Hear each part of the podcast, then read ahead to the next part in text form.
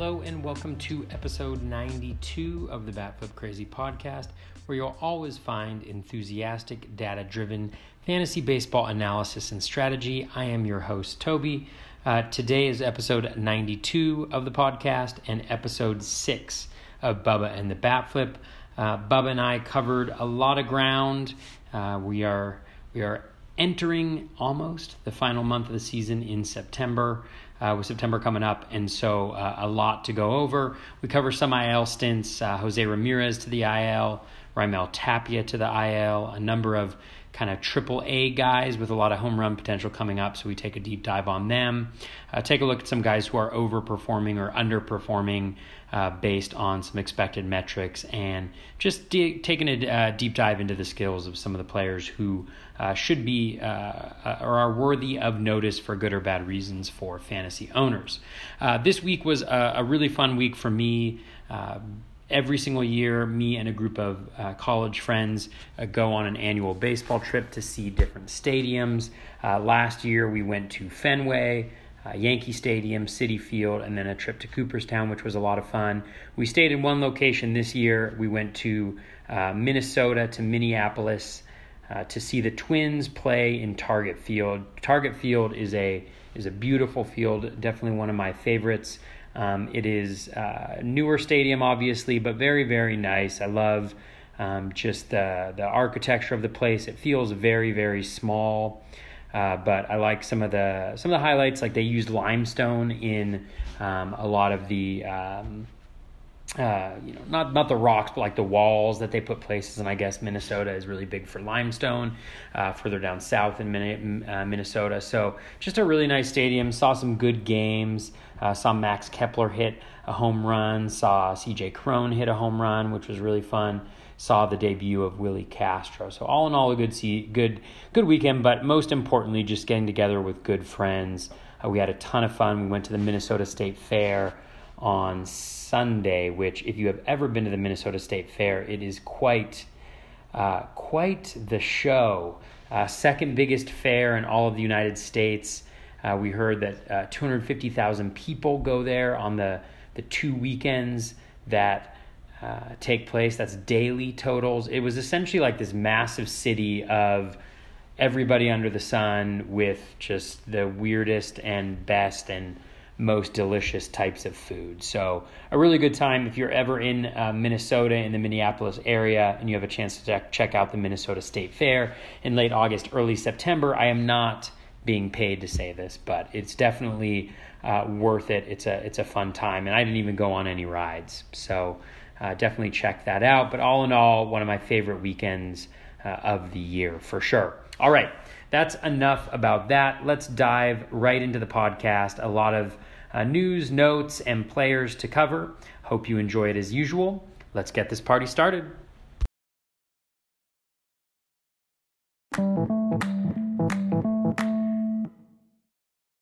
And welcome back, everybody, to Bubba and the Bat Flip Edition 6. Got some fun stuff to talk about tonight. Some not so fun injuries that are kind of wrapping up some uh, fantasy baseball seasons and some cool players that are uh, playing really well and might help you in the last month on your fantasy baseball teams.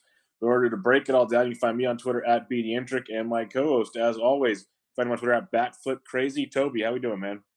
We are doing pretty well, Bubba. Um, earlier today, right before the call, I took my two and a half year old and my uh, almost six year old out to ice cream right before bed, which was a little bit of a mistake, but I've recovered and I'm ready. I thought you were gonna say a mistake because they're still running around the house. no, they they could be. I'm I'm oblivious. No, I'm just kidding. They're they're fast asleep, so feeling uh, good. I had to be out of the house for a little bit, um, uh, so my wife could record something uh, for her work and not have people interfering. And so, uh, yeah, I, it was uh, it was quite a quite a quite a quite a fun time we had. Yeah, good stuff. Hopefully, someone got chocolate wasted, so that's always good. and sure. uh, everyone had a good time on that one. I'm hanging out with Dad. But uh, let's talk some fantasy baseball as you've had a full weekend of baseball on hand, and uh, we'll we'll see what uh, what we can chat about here. But one thing I didn't put on the outline, and I just want to mention it. We don't have to talk about it. but um, it happened earlier today. Mauricio Dubon got the call to the Giants. Had to bring that one up. That's kind of a big deal if he's going to get regular playing time. Uh, will be a FAAB acquisition this week. I don't have a ton on him besides power bat, a little bit of speed, middle infielder. He's a stud, top prospect they got from the, the Brewers from Drew, Drew Pomeranz. I know I'm putting you on the spot. If you have anything on it, go for it. Otherwise, we'll just move right along. Um, I think um, you know the thing for Dubon. I think that's at least interesting is the high batting average throughout the minors. Uh, he also steals some bases, as you mentioned. I think the low K rate is definitely something that um, is nice. Uh, you know, for keeping that batting average at least reasonable. Could have a better situation when it comes to hitting, although right-handed hitters aren't in the worst shape at Oracle. Uh, so I think you know, in general, if you're looking for maybe a little bit of speed, uh, maybe a little bit of batting average, I think you could do worse. It seems like they're going to give him a good run out, uh, having released Scooter uh, Gennett. Um, but yeah, should be interesting. Do you see him getting a lot of uh, playing time, Bubba, being closer to the situation there? Yeah, because I figured he wouldn't get called up till September 1st when rosters expanded. So the fact they brought him up now, they released Gennett, it's pretty much for me, he should be getting pretty regular time. I don't see why else they would bring him up. He was hitting really well in Sacramento here of late. So they had no reason in my thoughts to uh to bring him up unless they're going to play him. So I would expect him to play pretty regularly right now. And if that's the case, I would think he'd have some fantasy viability unless he just completely hits that first time wall. That's where I'm at there. Let's talk about a guy that kind of bring you know everyone can shed a little tear, pouring out for the homie on this one. um, the summer of JRAM, as Scott Jenstad loves to tweet about every night when when it seemed like every night because Ramirez was stealing bases, hitting homers, or doing both. But Jose Ramirez done for the season. Maybe he gets back in the playoffs, but I'm pretty much notching it. Done for the season, done for the fantasy season at least. Um, I knew it the second he did it because I've witnessed it with Pablo twice, witnessed it with Matt Olson to start the year swung and missed at a pitch, dropped the bat, left the game. That's usually sign number 1,000 and one that he has a broken hamate bone, and he did. He had that surgery. already had it today or yesterday, I believe. So he's done. It stinks. The summer's over. But just for fun, where would you take him next year?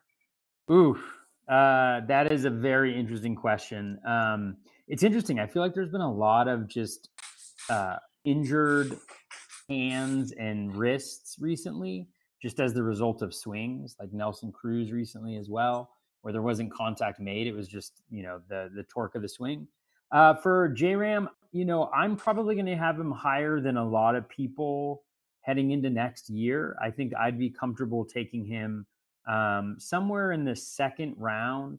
He obviously started uh, to turn things around. Like I haven't laid out, you know, exactly where the picks would be, but you know, he's really th- turned things around. 327 in the second half, 13 home runs, six stolen bases. The skills never really went anywhere. He still makes a lot of contact. He still has really good plate discipline. He's still hitting the ball in the air a decent amount, and he's never relied on really quality StatCast metrics to be successful. And so I think as long as he can hit 20 home runs, you know, he was on pace or already, I don't have it in front of me, like to steal 30 bases again. Did he get to 30? I believe he had 24. 24. We got which is still really good. He probably would have got close to 30. Yes, absolutely. And we forget like he's only 26. He'll be 27 next season. And while stolen bases do tend to go, you know, pretty quickly, I think at 27, I'm not too concerned about that. So with the stolen base landscape, the batting average landscape, the way it is, I still think there's a lot of value.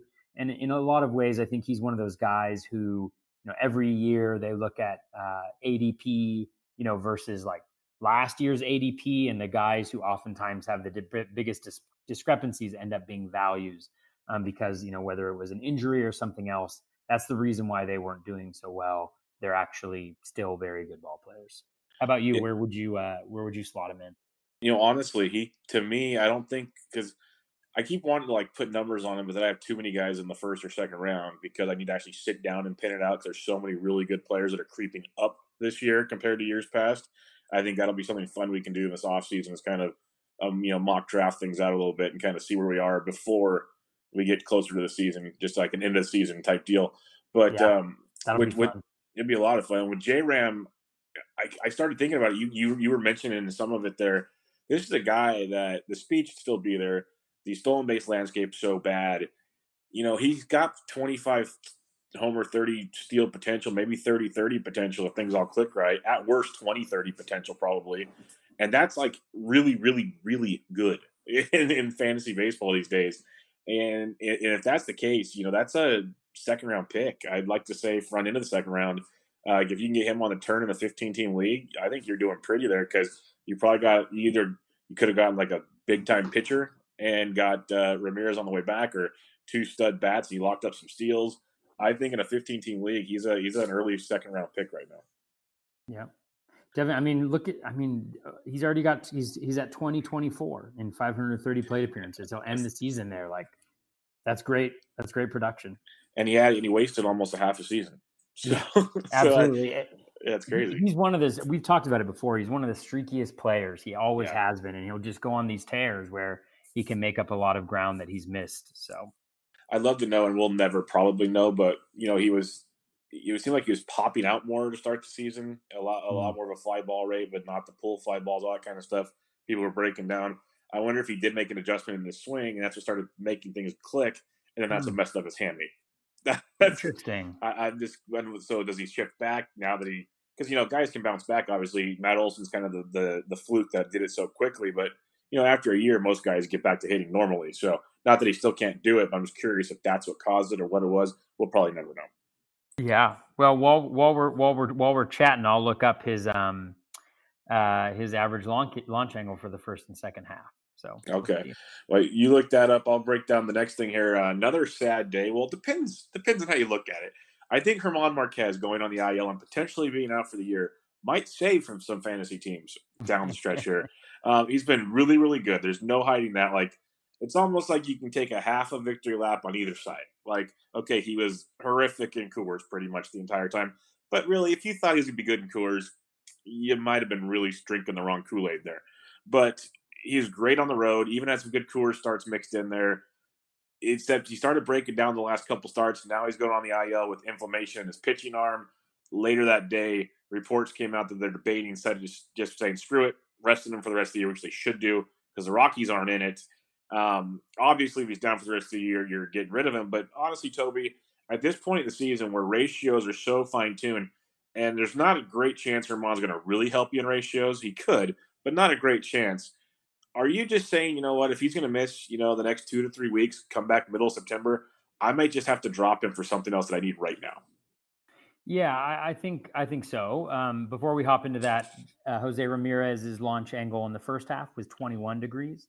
21.2 degrees. Second half, 17 degrees. Now, I generally don't use average launch angle um, just because I think it can be a little bit a little bit messy because uh, mm-hmm. we're really looking for how frequently people hit them at really nice launch angles and not necessarily the overall average. But I do, do think that that tells you something that he was hitting the ball at a lower trajectory, maybe fewer pop ups second half.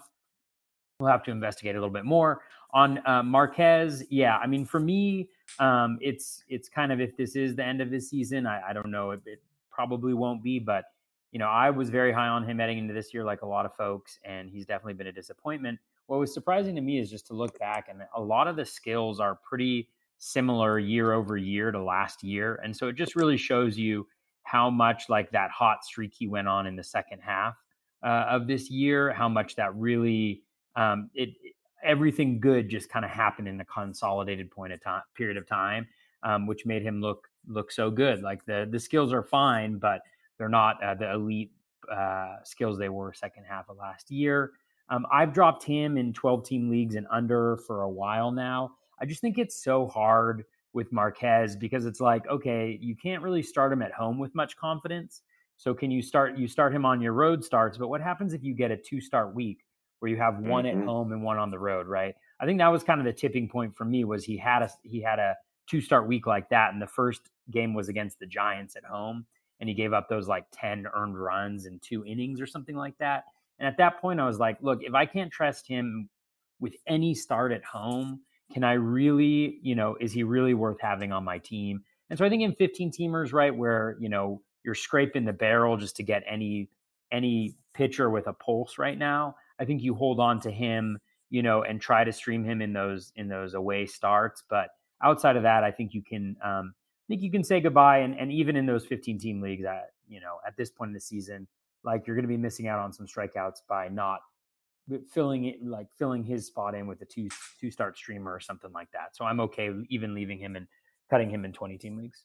Or yeah, and that's that, that's my thing. It's like he's almost doing more damage than good. Or you're just gonna still having to get this nitpicky this late in the year. You just need bodies out there. It's it's gonna be tough because you know if he wasn't on the the IL this week, he had a two starter in Coors. He had Boston in the first game. I can't even think about who he has the second game, but it, it's Coors. So yep. he was in a messy situation, and you probably weren't playing him. So if you're not playing him by this point in the year on a two start week, you need bodies that can get the job done. That's just the way I see it right now.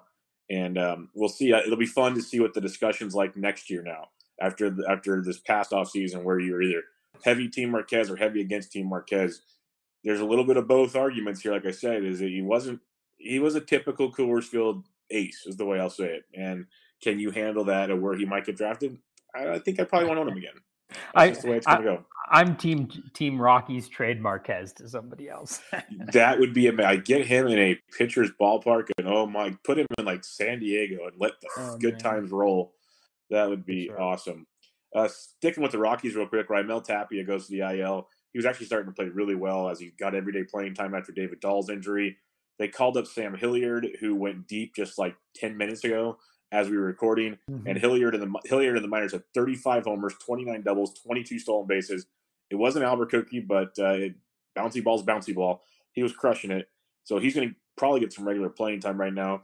Any takes on uh, Tapia or Hilliard?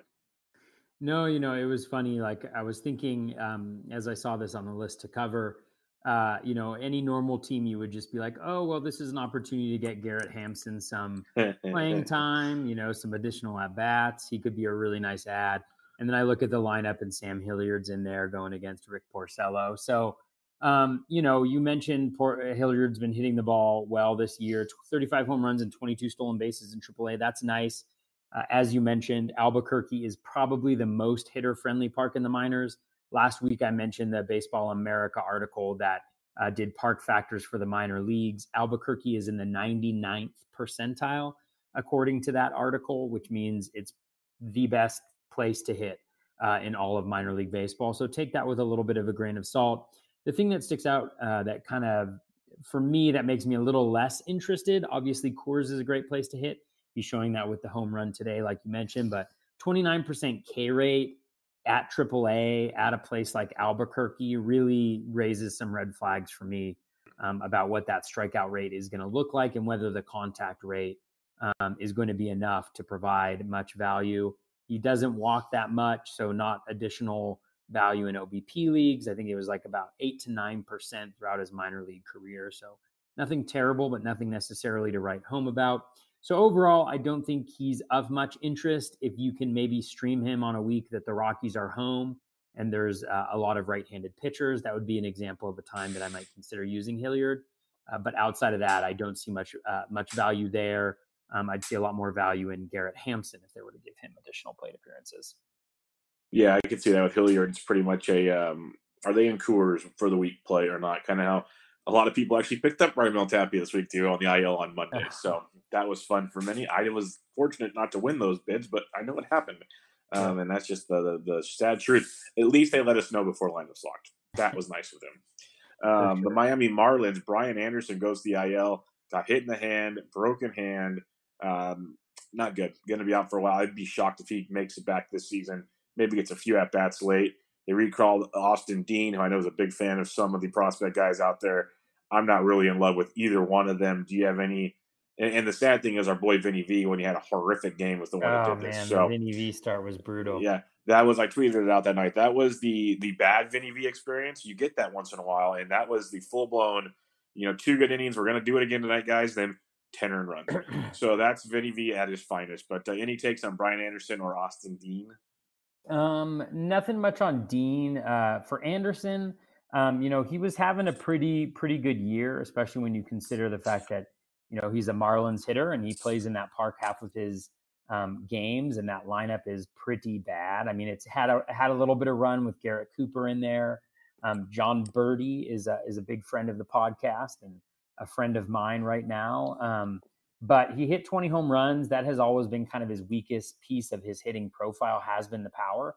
And so I think the uh, the happy fun ball really helps helps him there, and it's encouraging. His hard hit rate was up six percent over last year. His in zone contact rate um, improved up to 87%, which is really nice. But his plate discipline did get worse this year. And as a result, his overall contact rate fell a little bit. I think he's going to be a guy that ends up on a lot of sleeper lists heading into next year. Um, you know, he's got solid plate skills. He's got guaranteed playing time, dual position eligibility again.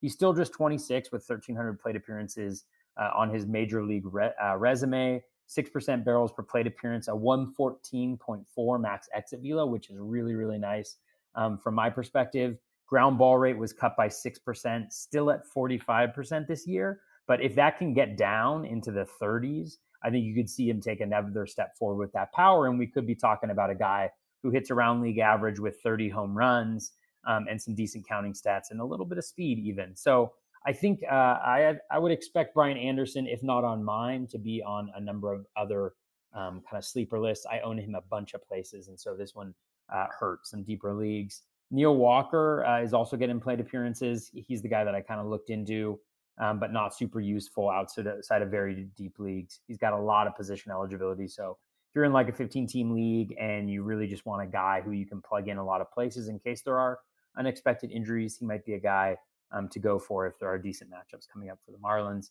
Um, I don't know. Did you look at uh, at Dean at all? I've looked at him before. He he's got some big time power. He's got some batting average issues.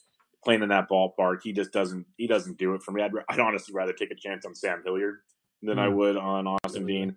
Dean Dean could pop out. He could hit one of those you know September streaks that we see some guys hit from time to time. But for me, Austin Dean really isn't a, a guy on my list right now unless I'm missing something. But I, I know he's had chances before, and I haven't seen what uh, other people seem to love with him. Hmm. But it, it is, uh, you mentioned Neil Walker and Brian Anderson, two guys that take me down memory lane from the start of the season. I wrote an article on Neil Walker as like, you know, you look at all his X stats going into the season, he was one of the most unlucky players in baseball and one of the most consistent players in baseball. He hasn't really done it this year, but he has homered of late. So yeah, he's deep, deep league. I can see that. And Brian Anderson, I loved him as a late round value. You obviously have him in a lot of places. The thing I liked about him, pretty good average, um, and just you know get on base, score some runs. The fact he upped his homers to 20 this year, I don't know if it's because of the bouncy ball or if he increased things, but it is a great sign. If he starts hitting with consistent power, then he's going to be a, a massive a player of interest next year. Because last year, for for many, it was kind of a, a deep league, late round, okay, running a corner infielder type guy. But if he can if he can put up 20 plus home runs and hit the way he hits, uh, he's gonna become much much more valuable uh, come draft day next year. The Oakland Athletics, Stephen Piscotty to the IL. They call up youngster Seth Brown, who uh, has been playing pretty good, hitting 297 this year uh, in AAA for the A's with uh, 37 home runs and eight stolen bases. He hit 30 home runs back in 2017. Always been about a 270 plus hitter. So some good signs there. Had a couple knocks in his first game in Kansas City. The other thing it helps is it gives Mark Canha more consistent playing time as he continues to crush the baseball. A guy that I've had in 15 team leagues for well over a month. I've been riding that hot streak out. But uh, Seth Brown gets the call. Should be a popular acquisition this weekend. Yeah, um, the home runs are obviously again, uh, you know, like how many guys are we seeing coming up from AAA this year? But again, like you see Aristides uh, Aquino uh, come up and kind of out of nowhere, uh, catch a lot of people by surprise. Uh, the 37 home runs, uh, they do come in Las uh, Vegas, uh, which is an incredibly friendly hitters park, 98th percentile in that same Baseball America park, park factors rating. So you got to put that into, plug that into the equation a little bit too. He struck out 26% of the time in AAA, but he did get that down to 21% of the time over his last 30 games. Um, so that is, you know, there's a little bit of interest there. Obviously, Oakland is not hitter friendly, and I think there's going to be a log jam in the outfield when Ramon Laureano comes back, which I which I understand is going to be shortly. Uh, you know, so with that, and and we're going to talk about Mark Canha a little bit later. I just think there's a lot of a lot of uh, mouths to feed in that in that outfield, and I'm not sure how long we're going to see Brown for. And I'm just not sure that you know the power is great, but I haven't seen enough. Like we don't even have a Statcast reading beyond 93 miles per hour for max exit velo, and unless we start seeing some special numbers there, I don't see much reason to be excited. Yeah, I think it's like you said. The biggest thing for me is Laureano is going to be coming back here sooner than later, so that'll definitely take up some uh, attention from uh, Brown. Let's go to the Atlanta Braves. Francisco Cervelli, we talked about, he's going to be trying to make a return to catcher, and now he gets dealt to the Atlanta Braves. Got a couple knocks in his first game. They still have Tyler Flowers and Brian McCann sitting around there, so just another another mouth to feed. For me, it's only if you're super super desperate. Cause I don't think he's to get the enough playing time. But what do you got on Francisco Cervelli? Yeah, I mean, I liked Cervelli a lot heading into this year. I actually had him. I think he was one of my most owned players heading into the season. I think I had him in like eight of my 14 leagues, something crazy like that. I just saw a lot of value, and you looked at, uh, at what the projections had for him heading into this year and how much he cost. Um, he looked like just a great value, and clearly that hasn't been the case so far. Um, you know, last year's quality of contact metrics were better, but he hasn't been able to repeat them. His ground ball percentage is up 4%. He's only got a 3% barrels per plate appearance after over 5% last year. That's not necessarily something to write home about, but last year that was uh, better than league average. I did put in a claim for him in a couple places. I don't know if I ended up getting him. I think I had Jason Castro um, ahead of him in one of the leagues where I needed a second catcher. Like you mentioned, he's going to rotate in there with Tyler Flowers. I think there are worse options to gamble on. Um, I think he'll get 50% of the playing time probably and while he's you know, while uh, I can't remember what happened to McCann, but um, for as long as McCann is certainly out, and I think the Braves lineup is good enough to provide him with uh, at least more production than he had in Pittsburgh. Yeah, no doubt about that. Let's go to the Milwaukee Brewers. They designate Jhoulys Chacin for assignment. That's kind of a surpriser for a team that needs pitching. And they call up uh, Cory Spangenberg. Uh, many remember him when he was on the Padres for a while there you know, decent hitter, a little bit of pop. To me, it's interesting because they're playing him almost every day since he's gotten called up. But I just never really thought Spangenberg would be a guy of interest. Do you have any interest in a guy like Cory Spangenberg? Um, I don't really. Um, I mean, I think in some of the deeper leagues, he's an interesting home run, stolen base threat, uh, especially when he's playing at home. I mean, Miller Park for left-handed hitters really is Coors Midwest but he strikes out way too much, close to 30% in recent seasons, including 29% this year in AAA. I mean, he does have 14 homers and 28 stolen bases. And so if you des- if you're in desperate need of stolen bases, he could be an option to consider. You know, if there's a lot of righties in the lineup uh, for the Brewers, he could get that strong side of the platoon. So I'm not overly interested. I could see where he could be useful but I think that there's just too much too much risk both in playing time and the profile uh, to be somebody that I'm uh, I'm targeting too much.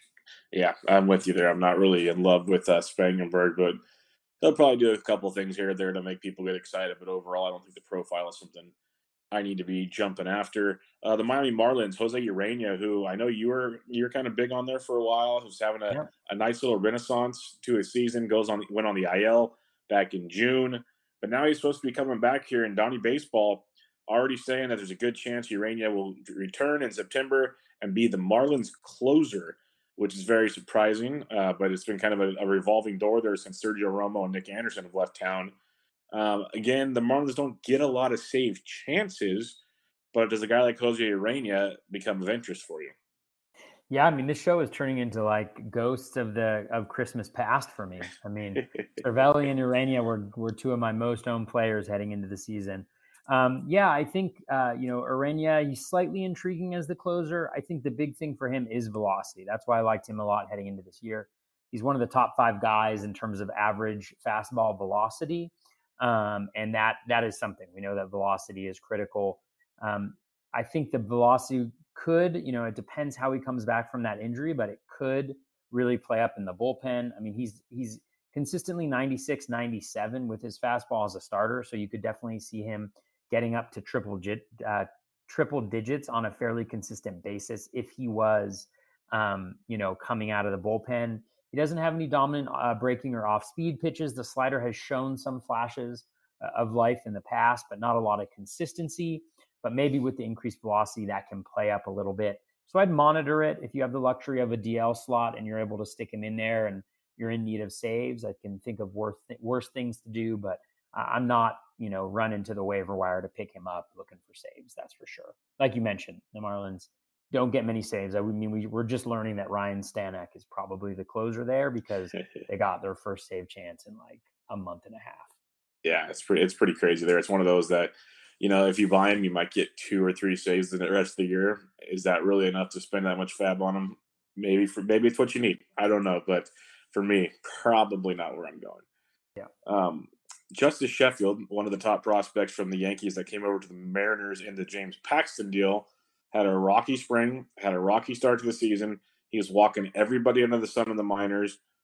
Still, in the grand scheme of things, had a very bad walk ratio, but in his last like month or two, really lowered the walk rate. Still not great, but lowered it a lot better than it was. Has decent strikeout stuff. Uh, he came up. He's going to be a staple in the rotation probably the rest of the season. It is a risky proposition, but is this a guy you're interested in at all for September? Um, not really. Um, you know, like you mentioned, he's he struggled struggled a lot in AAA. He had a 2.7 percent K minus walk rate.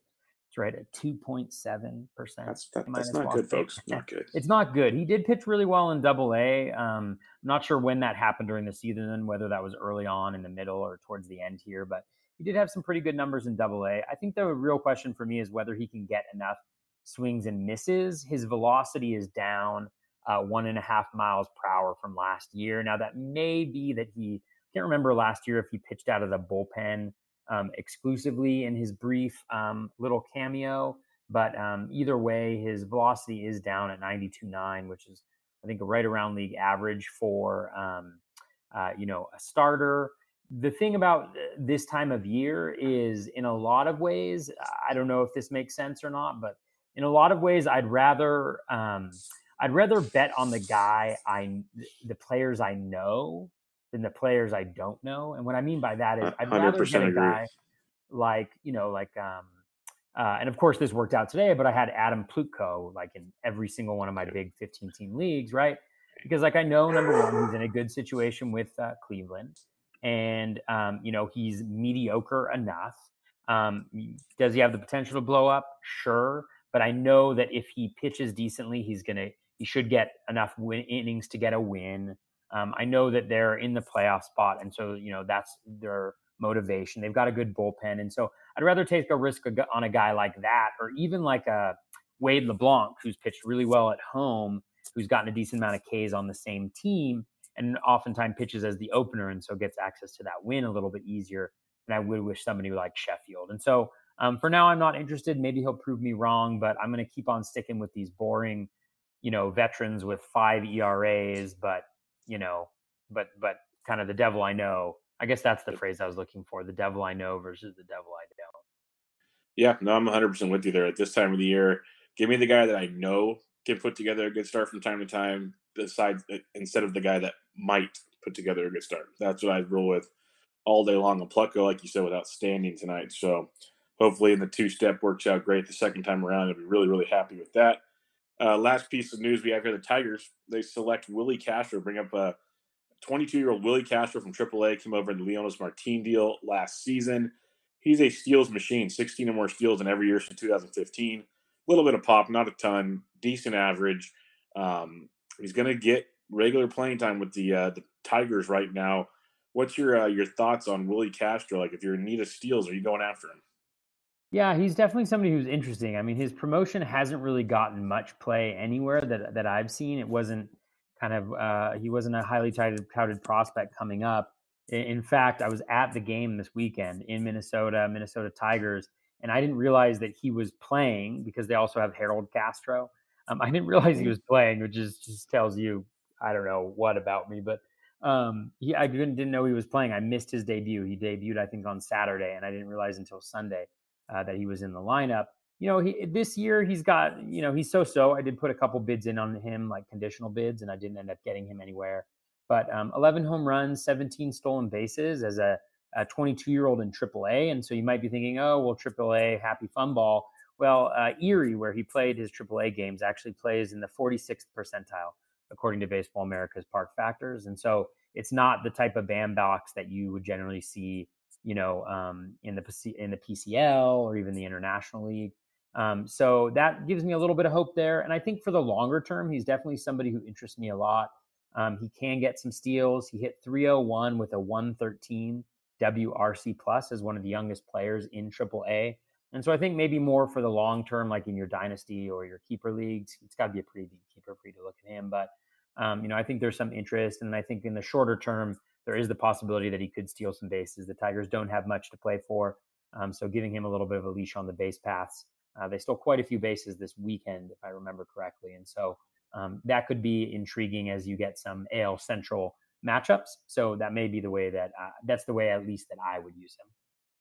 Yeah, and that's why I think it's, it's all about steals for him. It's, you know, last week we talked about I think three or four different guys go acquire for steals uh, uh, for the waiver wire. I think Castro is one of those guys as well. If he didn't get scooped up this last weekend, he's a guy you could try to attack there. Uh, let's check out some players uh, through the month of August or the last few weeks or however we want to break it down. Good, the bad, the ugly about it, and see if it's worth you know panicking or maybe taking a gamble on here in the last month of the season. As you got to be quick to uh, pull the trigger these days, flip and go. Uh, Rhys Hoskins, this is a guy. Sunday, I was doing a lot of uh, just looking at you know the last two weeks, three weeks, four weeks Statcast uh, searches, and Rhys Hoskins kept showing up everywhere on the X stats as underperforming drastically, and some of them still, you know, he's hitting a buck 15 in August. The X stats was like 205 or something like that. That's not great. But his 260 WOBA in August, he had a much better X WOBA. His slugging was much better. He only has two home runs in the month of August. It's been dreadful, but he's walking 21% of the time. He's got 320 OBP in August. So leading off, he's been productive in that respect, scoring uh, 17 runs in the month of August. So he's done his part there. But coming from the power that we're looking for from Rhys Hoskins and what you see when you kind of look deeper into it there, Toby, is there anything to be optimistic about? Because he's having just a horrible season. Yeah.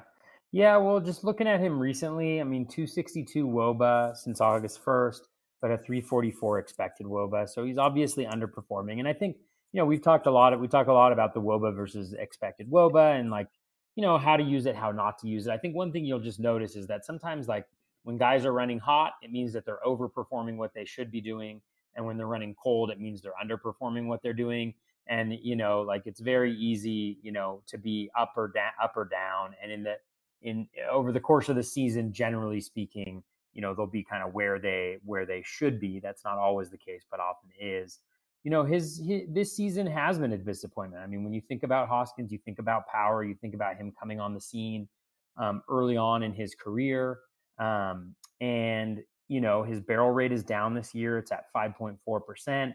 Again, like I don't like to use average launch angle, but like sometimes it's instructive. His average launch angle for the season, for the season, is twenty five degrees, um, and it was already high last year at twenty two degrees. Um, Eno Sarris and uh, Derek VanRiper did a, a, nice piece on Hoskins, I think in the most in their most recent podcast over at the Athletic, which is definitely worth uh, the subscription cost, uh, where they just talked a little bit about um, you know just the launch angle issue and the fact that he's hitting a ton of uh, pop ups and not very good batted balls. This was an issue for him throughout his career, really. That's why he's never had that batting average, despite having decent contact skills and a really really good eye. Um, and so I think this is just one of those cases where it's gotten a little bit more extreme than it has been um, uh, previously. And, and, so it's gone from a from a bad problem to a worse problem. And I think we're seeing that uh, with that average, that BABIP. And compounding the problem is the fact that everybody else in baseball is hitting for a lot more power. So that one of the one of the skills, I mean, he never had average. So if it's not an OBP league, it's like you kind of had like his RBI, a little bit of the runs and the home runs. He doesn't steal much. So you take away that power, and he's even less valuable than he was um, previously. And so I think this is kind of like uh, everything working together, kind of as a worst case um, situation uh, for him. We've seen this previously. Like Matt Carpenter had a had a, a, a too high launch angle on too many of his batted balls. Two years ago, Max Kepler, that was a major issue for him last year. Um, so it's definitely something that can be fixed. And so hopefully, either later this season or next season, he's able to make some adjust, adjustments there. But really, what it's done is take away what value Hoskins did have over a lot of the field. Yeah, uh, it's, it's pretty crazy. And just the shift on how bad it's been has been pretty, pretty wild.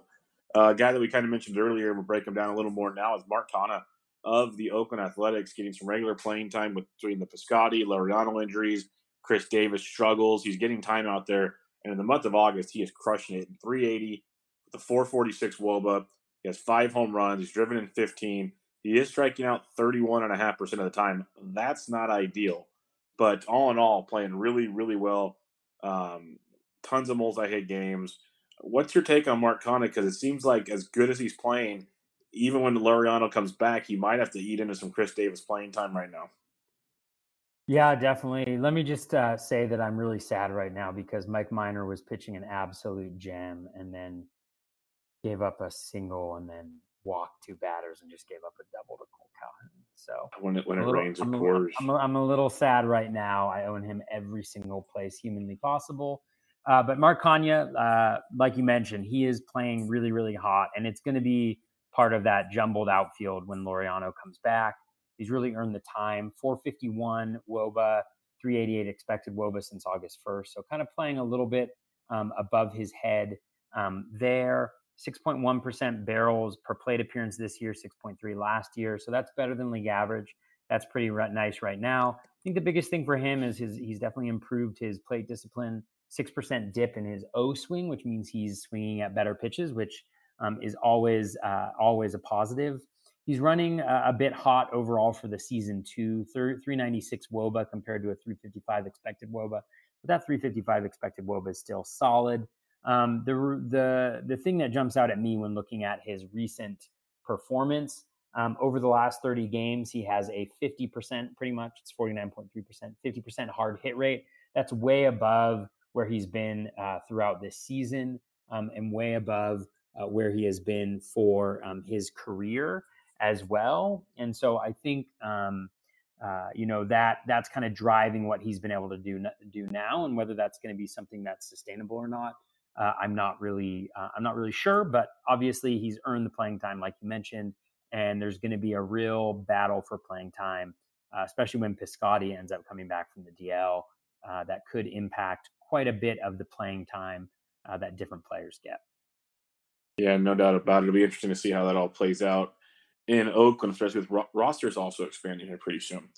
But uh, let's go to Tampa Bay. This one stood out to me when I was kind of perusing the interwebs on Sunday. Travis d'Arnaud. It wasn't too long ago, Toby, where the world was taken by storm by what was Travis d'Arnaud, triple, including us triple dong. on the podcast. Yes, exactly. Triple dong night in New York, and just kept taking it over for a good month. Well, not in the month of August. The, the calendar changed, and so did his swing. It went back to normal.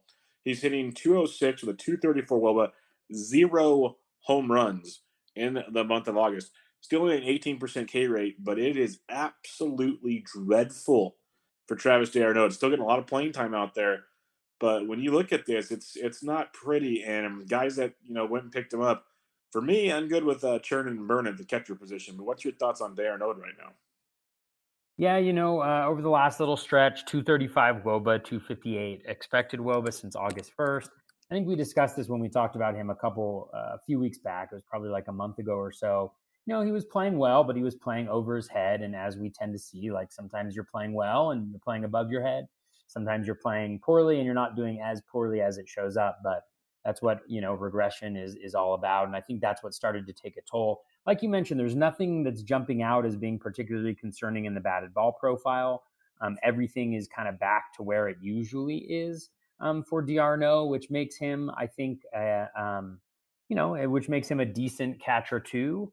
Um, and I think the the Rays have a decent schedule coming up here, so maybe he can maybe he can bust out of it. He's still playing you know, as regularly, if not more, uh, than most other catchers that you have as your catcher too. And so, um, I think uh, with with d'Arnaud, you know, it's kind of business as usual, and this is just part of the the usual variance that we see within the course of the season.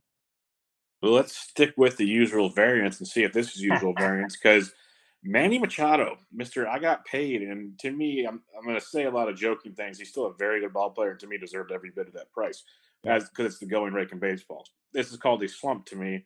But what do you see when looking at the numbers of Manny Machado in the month of August? He's hitting 200 with a 242 BABIP, 20% K rate, not horrible. 238 WOBA, only one home run in the month of August. I know it's Petco Park, but one home run, Manny Machado. What is going on here, Toby? What are you seeing with him? That uh, like, is there any hope this season he can he can rebound here? Or are we kind of thinking this might be it for now. We have to start over again next year. Um, you know, uh, you mentioned 239 woba over the, since August 1st, uh, 302 expected woba. Um, so again, like not as oh no. Uh, did, did, the Angels do more damage? Brian yeah. Goodwin. Oh, of all people. Center, two guys. All people. Four. You go from six shutout innings to four earned runs and six and two thirds. Lost the quality start in Barf. This is just. That's what happened. That's what happened to Pablo Lopez in his return the other night. It was going great. He's at the oh. three-run homer to Freddie Galvis and just ruined it all. He was up. He was up 0-2 on Goodwin of all guys. Oh, anyways, back to the task at hand. Machado. Um, so yeah, 302 expected WOBA since August 1st, so not good. I mean, nothing is too concerning in the overall profile. He's had a slight dip in contact over the course of the season. That's resulted in about a 5% increase in his K rate. The quality of contact is also down 8.5% barrels per plate appearance last year, 5.8%. Um, this year, you know, he does need to learn a little bit about a new league. Um, you know, going moving over to the NL. He had a little bit of time with the Dodgers, but not a ton. Uh, every, everything looks okay over his last 30 games. A little bit of a dip in a hard hit rate. The plate skills are actually better. Both the O swing and the in zone uh, and overall contact rates are up. So I think he's going to be okay.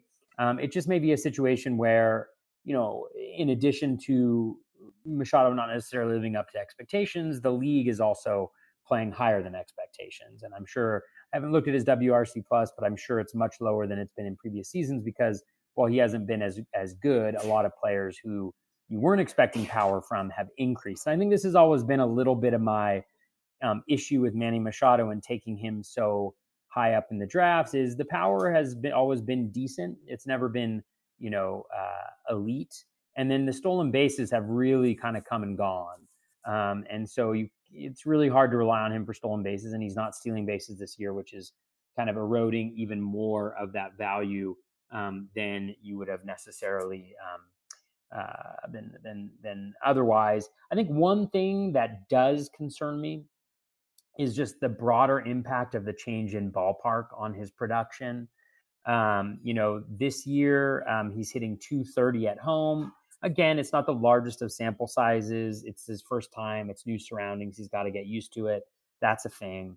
Um, but in 2018, he hit 329 at home, not all at Camden Yards, but he hit really well at home. He hit 288 the year before that um, at home as well. And so a lot of his production in both of those seasons for home runs, he had nearly two times as many home runs at home as he did on the road. And so it may all be also be a situation where maybe we didn't um, consider enough the park factor of leaving um, Camden on his his overall production. Um, so that would be the only longer term concern that I have for him. But you know, just from like a yearly production basis, it's a disappointing season for sure. But again, it's one that could change uh, pretty quickly if he if he goes on a if he has a hot uh, September uh, here down the stretch, and he doesn't have a bad setup for that. I mean, he's got four coming up at San Francisco, so not the best pitching staff, not the best ballpark. He's got a series uh, later on uh, in September He's got a series at Coors for for three, um, and then at Milwaukee for four. So you know, there's definitely the opportunity to have a solid September there. Um, and if he puts that, you know, in the books, he won't be a, a, massive disappointment, but certainly a disappointment so far this year. Yeah, been a rough year for Manny Machado. I can see that draft price falling as we speak about him. It'll be real interesting next season to see where that all goes in that one. Let's talk about his teammate, Chris Paddack. Uh, this is an interesting one. 2017 missed the season due to TJ. 2018 made his return through 90 pitches or 90 innings. In uh, 2019, this year, he's thrown 117 and a third innings already.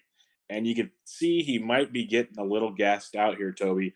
Oh, in the month of August, he's made four starts. He's only made it through the fifth inning once. He's given up at least one home run in all five starts. He's pitched a total of 17 innings, 19 earned, six homers, a 10.06 ERA to go with the 5.14 xFIP. Even though his xFIP's almost half his ERA, it's still not good at all. Um, this is getting scary. This is getting to the point where they might need to shut him down just because he's at that innings wall. Um, he's kind of a liability when it comes to pitching right now. What's your thoughts when you look at uh, Chris Paddack right now? Yeah, you know, um, 446 Woba since August 1st. 338 expected Woba. I know folks are uh, fans of Paddack, are really big fans of him. You know, there isn't anything that jumps out. Um, you know, and I mentioned this. I, I posted on Twitter. I can't remember when it was. I think it was, God, what, it must have been in April at some point in time. I think, or something that you know what he what he had shown. You know, wasn't that um, extraordinary. Um, that he was relying on a very low BABIP, a very low home run per fly ball rate um, at that point in the season. And, and, I apologize for that tweet like a month or so later because um, it was uh, because it was proving to be incredibly false. He was still pitching really, really well. But now that we're kind of at this point in the season, you know, a 384 ERA uh, with a 239 BABIP, um, again, like 10.8% swinging strike rate, that doesn't necessarily um, uh, jump out at you. That's right around league average. His in zone contact rate is right around league average.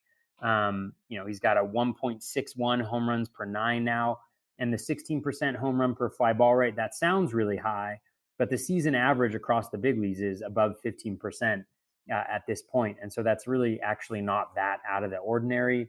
Um, again, like you mentioned, like he's pitching a number of innings that he's not used to pitching, uh, and the level of effort that's required for each one of those innings is more as well. So it's not necessarily surprising that he's wearing down a little bit. I think my one concern for him in the longer term is the fact that he doesn't really have a dominant repertoire when you look pitch by pitch. The changeup is very good. Uh, it's not necessarily elite. 16% swinging strike rate, gets a lot of chases, generates poor contact. That's really, really good.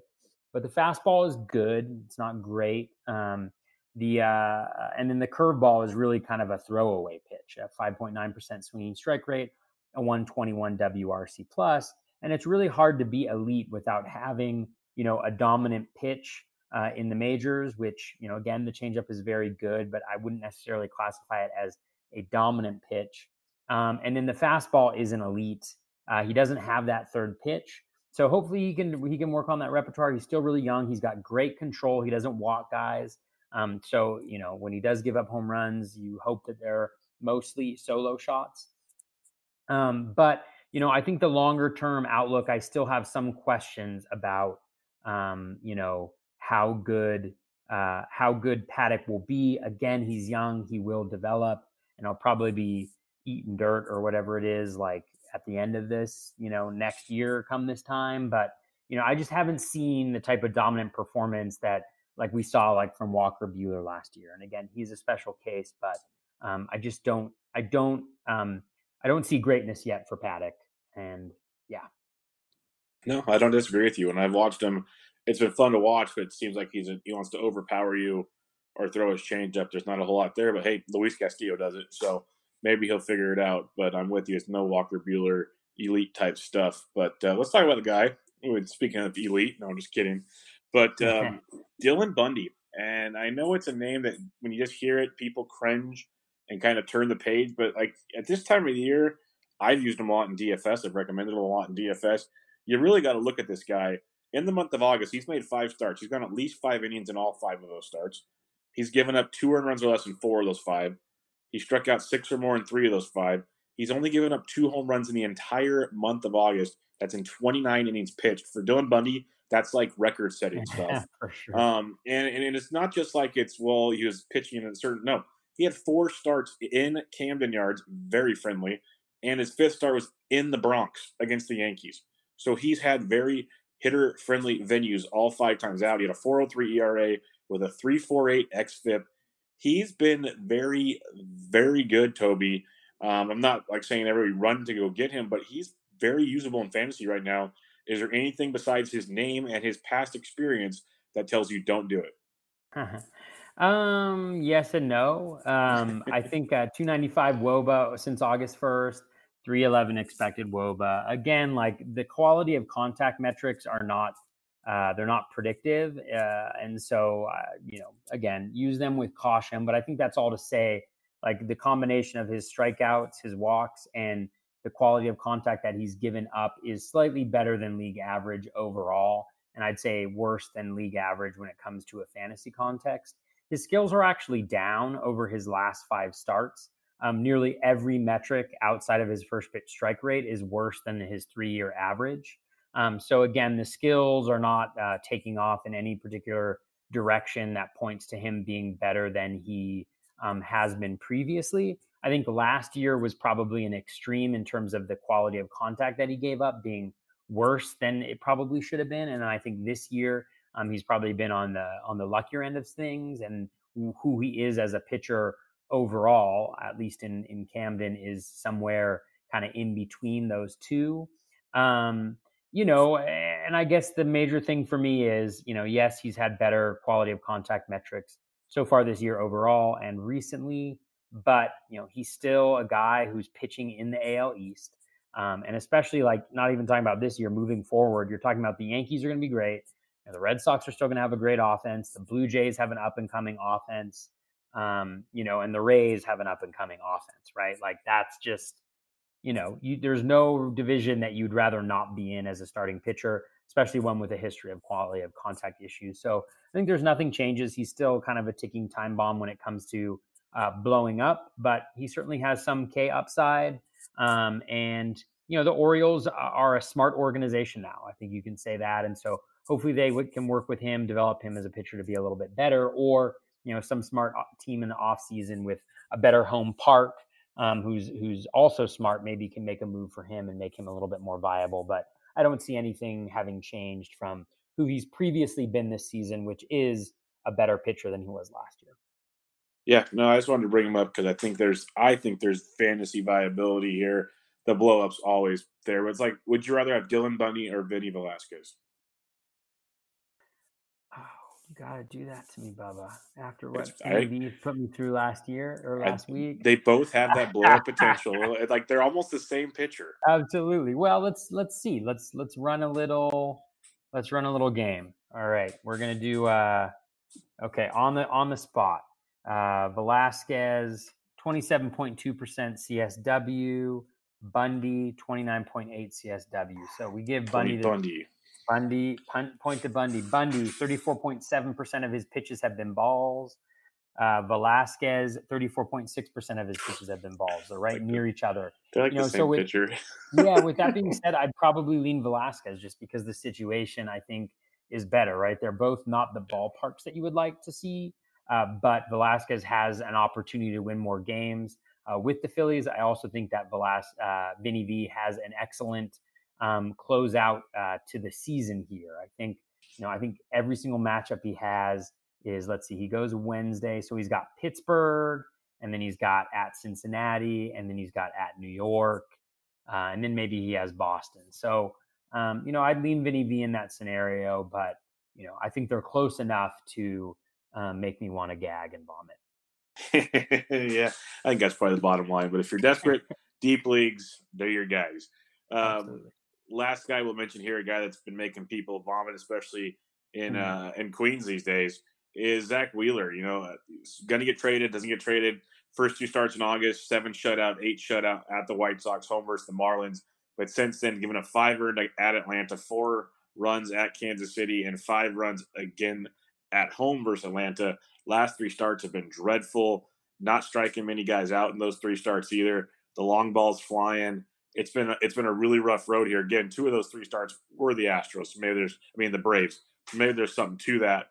But uh, Zack Wheeler is a guy that many are depending on right now. Unlike Dylan Bundy and Vinny Velasquez, they want to pitch Zack Wheeler.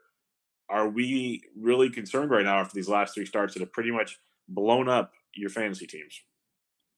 Yeah, you know, um, one thing I'll say about Wheeler is I think he is very instructive um, for future seasons. And the reason I say that is last year he had that super hot second half. And when you looked at all the metrics, right, the expected WOBA was really, really low. Um, the, the quality of contact people making was really, really bad. He looked like a guy who was kind of taking a jump to the next level, even though the skills didn't necessarily point to that, right? Like the swinging strike rate never got too high he improved his control metrics, which is key, right? Because there's fewer guys on base uh, getting free passes.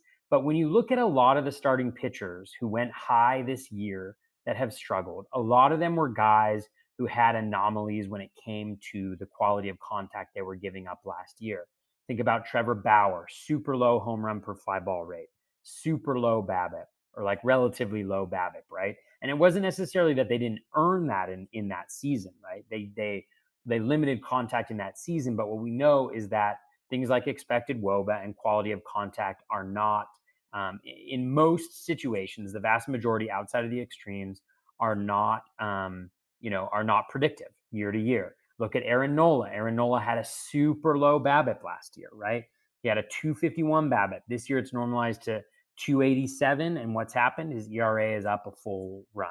It's hard to distinguish like exactly how much of that is you know just regression and how much of that is uh, you know the quality the the the happy fun ball. But i do think that that um, you know that that's um, important to think about. Just like luis castillo two years ago when he had that excellent second half of the season where his babip was super low he wasn't giving up any home runs you know we saw some, some regression from that um, last year um, as well. And i think it just shows that it's really really hard to suppress contact for an extended period of time and so the guys that I'd be looking to fade entering next year are the guys who have that very low BABIP, um, that very high strand rate, um, you know, their very low home run per fly ball rate, unless they've shown a consistent history of doing that. So that's a little bit of a tangent, but I do think that it's very, very um, instructive. So Wheeler, 307 WOBA since August 1st, 323 expected WOBA. So he's actually been a little lucky since August 1st. His last five stars look a lot like the past three years. Uh, and that means, you know, like as disappointing as it is to say, like nothing too special on the swinging strike rate. It's at 10.3%. His control metrics are better. They're, they're solid. He's giving up a low walk rate. That we like to see that. Um, his O swing has been problematic, where he's really gone through periods of struggling. Is when people haven't been chasing pitches outside the zone, and so you know walk rate goes up as a result of that, and then he's forced to come into the zone uh, with you know a high fastball approach, uh, which you know can get hit around a little bit. Um, and I think his problem, and this is something I have highlighted, you know, kind of throughout Zack Wheeler analysis, and that's not to say I didn't think he was going to be good heading into this year, is that he just doesn't have a dominant pitch. His highest swinging strike rate on any pitch that he has, including his breaking and off speed stuff, is 12.5%, right? And so as a result, um, he can't put guys away at, at, a, at a above average rate, let alone elite rate. His K percentage this year is 23.6%. Now, because he walks few batters, you know, that means his K per nine is right around nine, but that's not necessarily special um, in these days. And so I think Wheeler is kind of who, uh, not who we thought he was, but who the, the projections thought he was. Um, and Rob Silver's highlighted this in the past. Like he's right around where he was uh, you know, at least where his projections thought he would be. And then when you in- incorporate like the uh, the batted ball, the ball being what it is, you know, he is kind of what like he is what he is what he is, and I think we can expect kind of more of the same moving forward. A high threes ERA, a, a whip in the one two to one three range, um, something of that nature, about a K per per nine, which isn't not valuable, but it's um, you know, it's it's not it's not a top 100 pitcher type material like he was going earlier this year. Yeah, it's it's, been interesting with him. He'll he'll still be very good, as you said. It's just been a rocky road there for Zack Wheeler, up and down all season long. So uh, really good and really bad moments at times. So really interesting guy to just hold on to, and I guess you got to play them all to get the good and the bad. When it comes to Zack Wheeler, it's tough to pick those spot starts because he gets blown up when you don't expect it and pitches gyms when you do. So roll those dice. Let's talk some FAAB from this last weekend as the season starts winding down and guys are becoming more and more out of FAAB like myself. I had six dollars going to the week. I have four dollars leaving the week. Um, my league didn't have a lot of FAAB go on. Um, it's real simple. Like you know, I picked up Nick Solak for two dollars unopposed. Framber mm-hmm. Valdez was a big move that got someone got for uh, Kenneth Lee got for three dollars as he's going to get some starts again for the Astros. You know, Plutko and Bailey, two two start guys, got picked up. Dexter Fowler got grabbed. Mark Melancon, who's not saving, got grabbed. And then Avisail Garcia was sitting out there. Someone got him someone spent 80 bucks with a runner-up bid of two dollars. So that's ouch. a that's a big ouch, big big ouch. But yeah, like it's funny. Uh, Garcia 80 bucks, two runner-up. Melancon 73, 44 runner-up. Okay, that was okay. But Fowler 25 runner-up two. Plutko 16 runner-up two. Bailey five runner-up one. Nothing else was opposed. There was a total of like 11 moves this week. It was a very quiet week in my league, but nothing too crazy. We talked about Solak last week. We talked about Framber Valdez. Um, really nothing too crazy outside of uh, maybe Dexter Fowler, who's been leading off and playing well for St. Louis. Uh, what anything interesting in your league? Yeah, I mean, as usual, we had a ton of uh, ton of FAAB bids. We had 33, I think. Um, My goodness, that went in. Yeah, it's uh, it's getting it's getting heated in the Champions League. Uh, Matt Magill was the big bid, 23 bucks uh, to Eddie Amalger, who's in second place um, in the league and really really great team. Uh, runner up of three. Um, Brant Chesser got Daniel Hudson for 11. Runner up of two. Uh, uh, John Hegland got Brock Burke, uh, 11, bit of 11, runner up of four. Dylan Cease went for nine. Joey Votto for nine. Austin Riley for five. Adam Frazier for four. Tony Gonsolin for four. Chris Taylor for four. He was on the waiver wire after that long injury. Uh, Tony Wolters for four. Eddie or uh, Eddie Amalger got Willi Castro, who we talked about earlier, for four uh, Abraham Toro for three, Nick Solak for three. I was in on Solak. I think my bid was the two runner up there.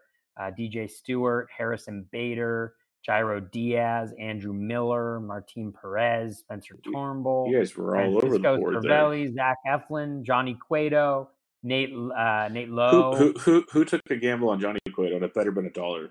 Oh, it was uh, one dollar to um, our buddy Brian Slack. Okay, um, so, well, so Slack yeah, knows what he's doing, but I just don't he, oh, see he knows him. what he's doing. I don't see. Uh, I know. I know he's going to stay for one more start, but it was looking like I think right, like he was going to come up in the next yeah. rotation. Uh, Nate Lowe went for one, which I think could could prove to be a, a really Huge nice bid there. That went to Brian as well, who also got Rowdy Tellez um, for boy. one.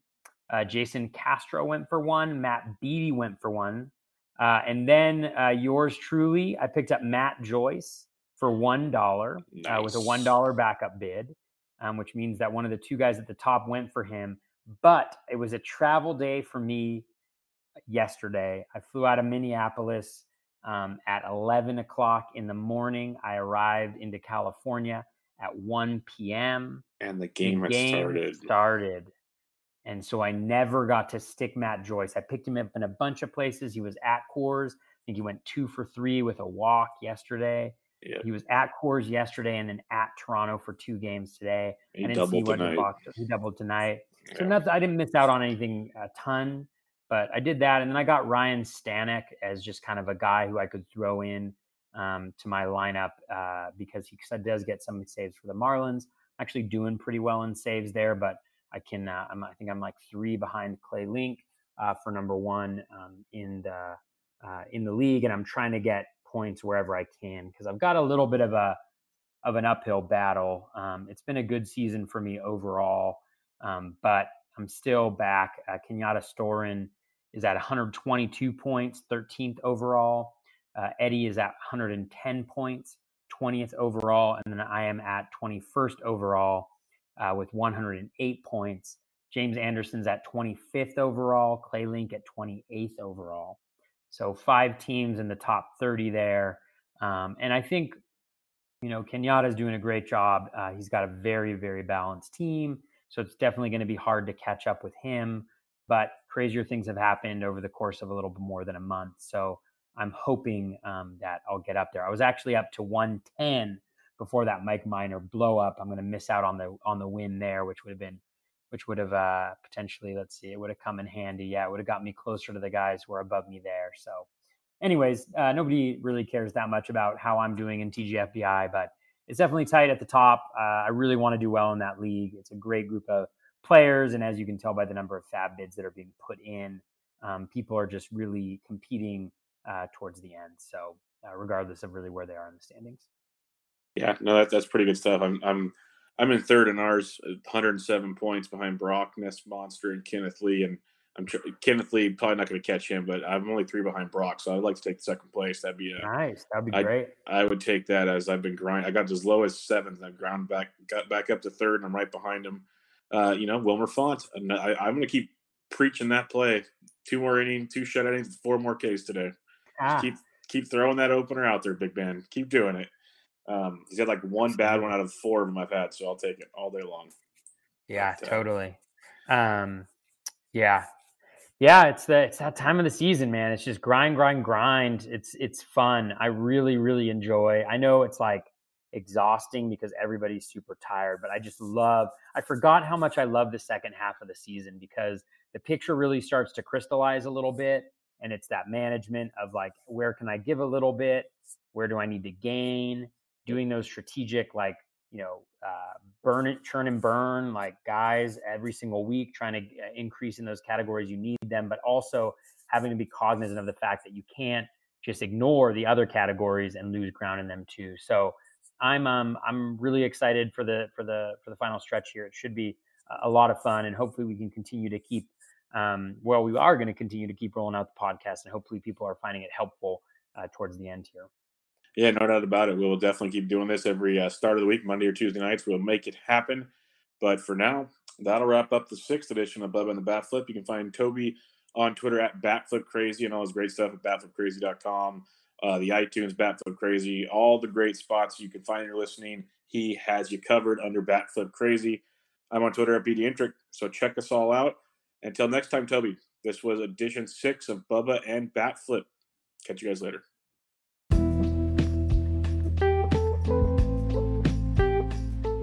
That is going to wrap us up for episode 92 of the Batflip Crazy podcast and episode six of Bubba and the Bat Flip. Hope you enjoyed that. If you did enjoy that podcast, or you have enjoyed previous podcasts, or you just want to give me a pick me up, uh, feel free to go over to the Apple Podcast, leave a five star rating and a review. Really, really appreciate it when folks do that. If you've already done that, please do like the podcast, retweet it, spread the word.